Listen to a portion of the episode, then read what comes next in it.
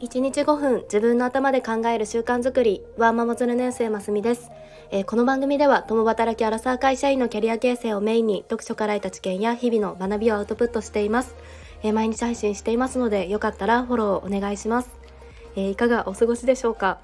の WBC 盛り上がりましたねの今日は全国の発信者さんがきっとこの話題に触れるのかなと思いますがの我が家は、えー、リモートの夫がずっと試合をスマホでチェックしていてで今何回とか何点差とかあのいちいち確認して教えてもらっていました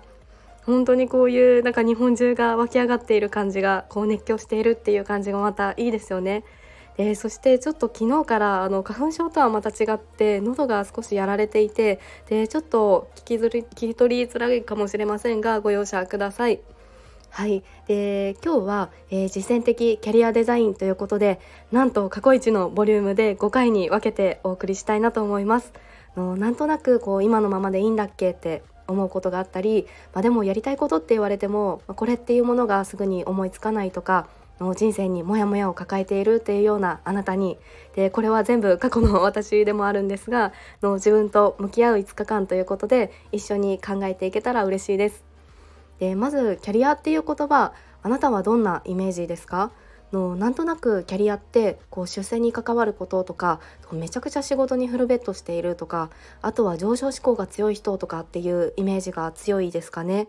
でキャリアっていう言葉自体はの厚生労働省は時間的持続ないしは継続性を持った概念っていうふうに定義されています。なので本来は時間をかけたりとかあの継続することで経験を積むっていうことを指すんですよね。でキャリア形成っていうのはその職業経験でもあるしその自分の人生の中で継続して経験を積むそのプロセスそのものでもあります。なので今回のキャリアデザインっていうのは仕事っていう観点も主軸ではありますが長いこの自分の人生を主体的に描くデザインするっていうのを目的にしたいなと思います。この主体的にっていうのが大事ですよね。でゴールはあの自分の人生とかスキルの棚卸しをしてで納得感のある自分の生き方の方向性っていうのが見えたらいいなと思います、え、5つのステップに分けて考えていけたらと思いますのでぜひあなたの人生を丸ごとあの分解していきましょう。でまず今日は1つ目のステップということで、え、過去を振り返るということになります。のまずは自分のこれまでの人生を振り返ってみてでどんな原体験があったのかっていう棚卸しをしたいなと思います。でこの過去を振り返る方法って本当にいろいろあると思うんですが、えー、私はライフチャートを作るっていうことをお勧めしたいなと思います。ライフチャートってあの就活とかでも書いたことがあるっていう方もいらっしゃるでしょうか。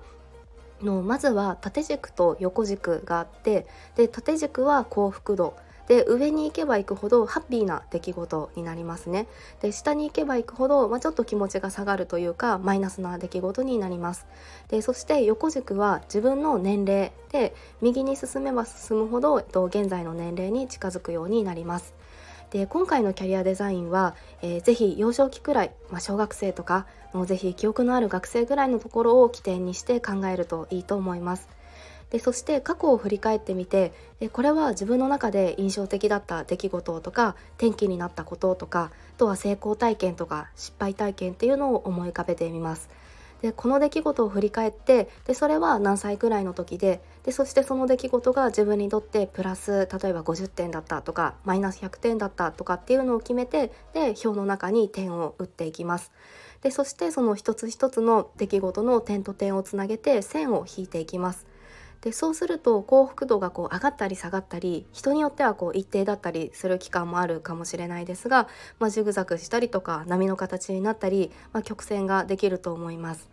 で完成したチャートを見るとあなんかすごいハッピーな山があったりとかあここは低浮上しているなっていうようなちょっとどん底期間があるなとかなんか全体像が見えてくるんですよね。でもしイメージしづらかったらライフチャートっていうので画像検索すると出てくると思います。で例えば私でいくと実は一番点が下がっているのは小学校の時だったりします。これ人生で初めてめちゃくちゃ頑張ってでも一番挫折したなって思うタイミングです。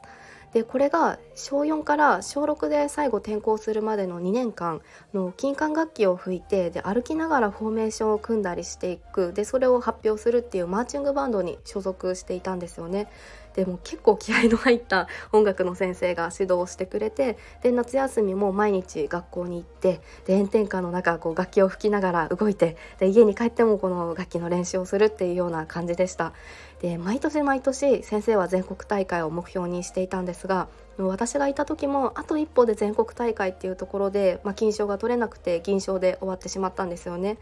で私自身もそのまま転校になってしまってでこの本気で取り組んで、まあ、でも結果が出せないまま終わってしまうっていう挫折を味わった原体験でした。